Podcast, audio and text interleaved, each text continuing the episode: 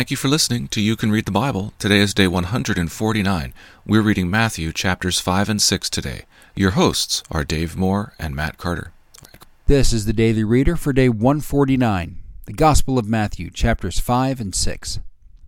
So his fame spread throughout Syria, and the great crowds followed him from Galilee and the Decapolis, and from Jerusalem and Judea, and from beyond the Jordan.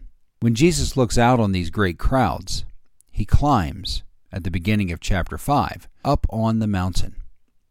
Now, it's often depicted that the sermon that Jesus gave here was to the crowd, but the first verse only says, And when he sat down, his disciples came to him. It's possible that Jesus was leading the crowd up this mountain to preach to them, but it's also possible, and the language indicates, that Jesus perhaps ascended to get away from the crowds and maybe there's a reason that Matthew leaves this ambiguous for right now. The preaching is packed with conviction and encouragement. The hearer is both reminded of their duty to the Lord and impelled to not settle for mere obedience. You've heard it said, Jesus begins, connecting to their knowledge of the law, and then he presses beyond. But I tell you, Later, Jesus' hearers are reminded of the smallness of their faith, both in the power and in the attention of their Heavenly Father.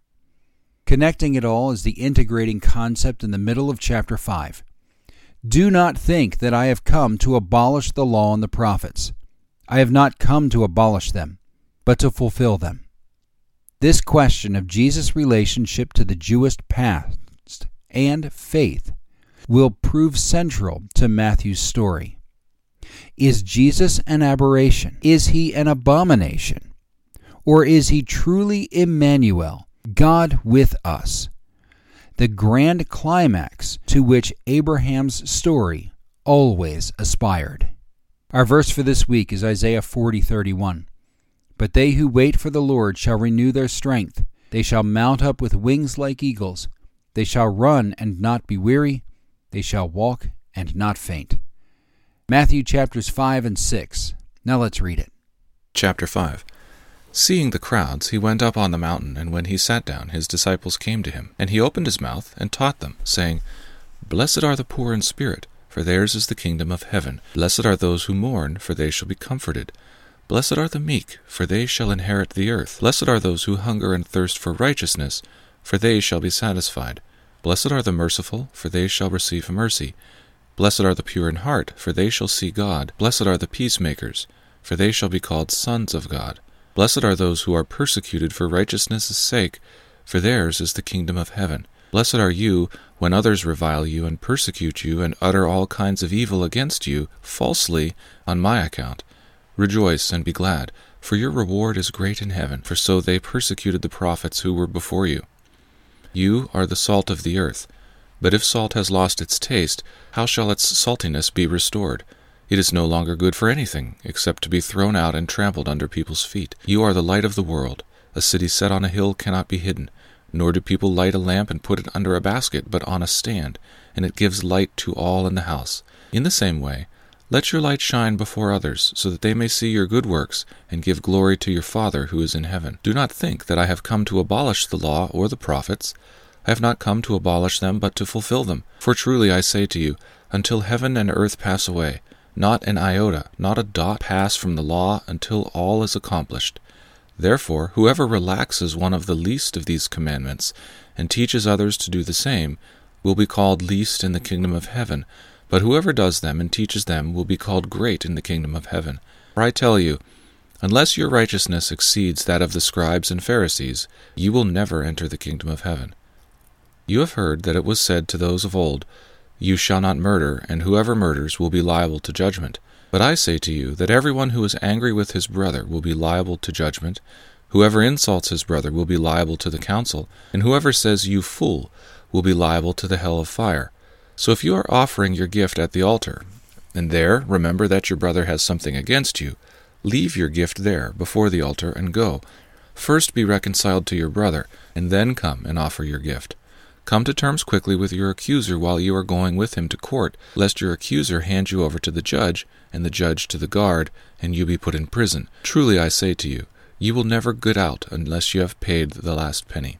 You have heard that it was said, You shall not commit adultery. But I say to you, that everyone who looks at a woman with lustful intent has already committed adultery with her in his heart. If your right eye causes you to sin, tear it out and throw it away.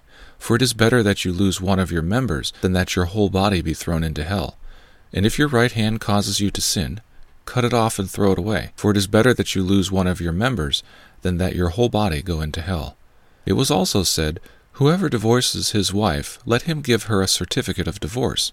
But I say to you, that everyone who divorces his wife, except on the ground of sexual immorality, makes her commit adultery, and whoever marries a divorced woman commits adultery. Again, you have heard that it was said to those of old, You shall not swear falsely, shall perform to the Lord what you have sworn.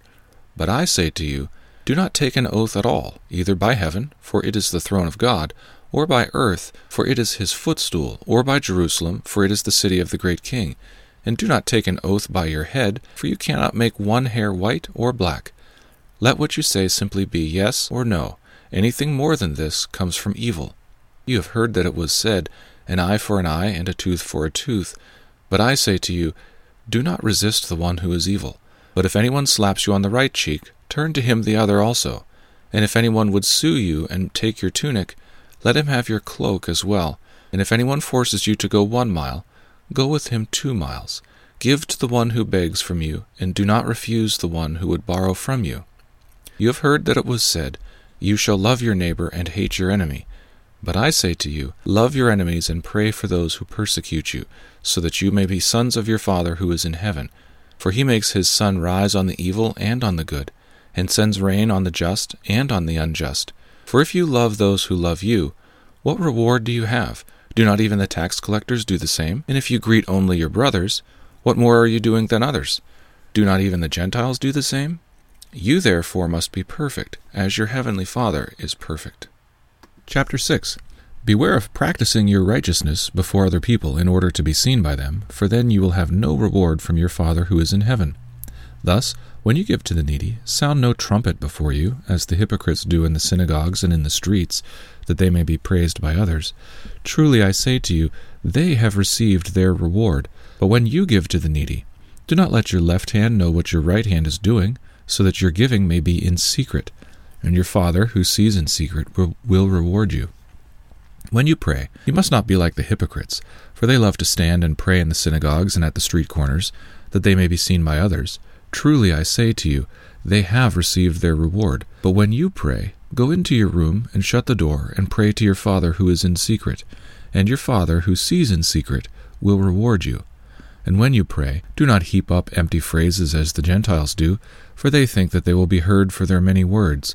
Do not be like them, for your Father knows what you need before you ask Him. Pray then like this Our Father in heaven, hallowed be your name. Your kingdom come, your will be done, on earth as it is in heaven. Give us this day our daily bread, and forgive us our debts, as we also have forgiven our debtors. And lead us not into temptation, but deliver us from evil.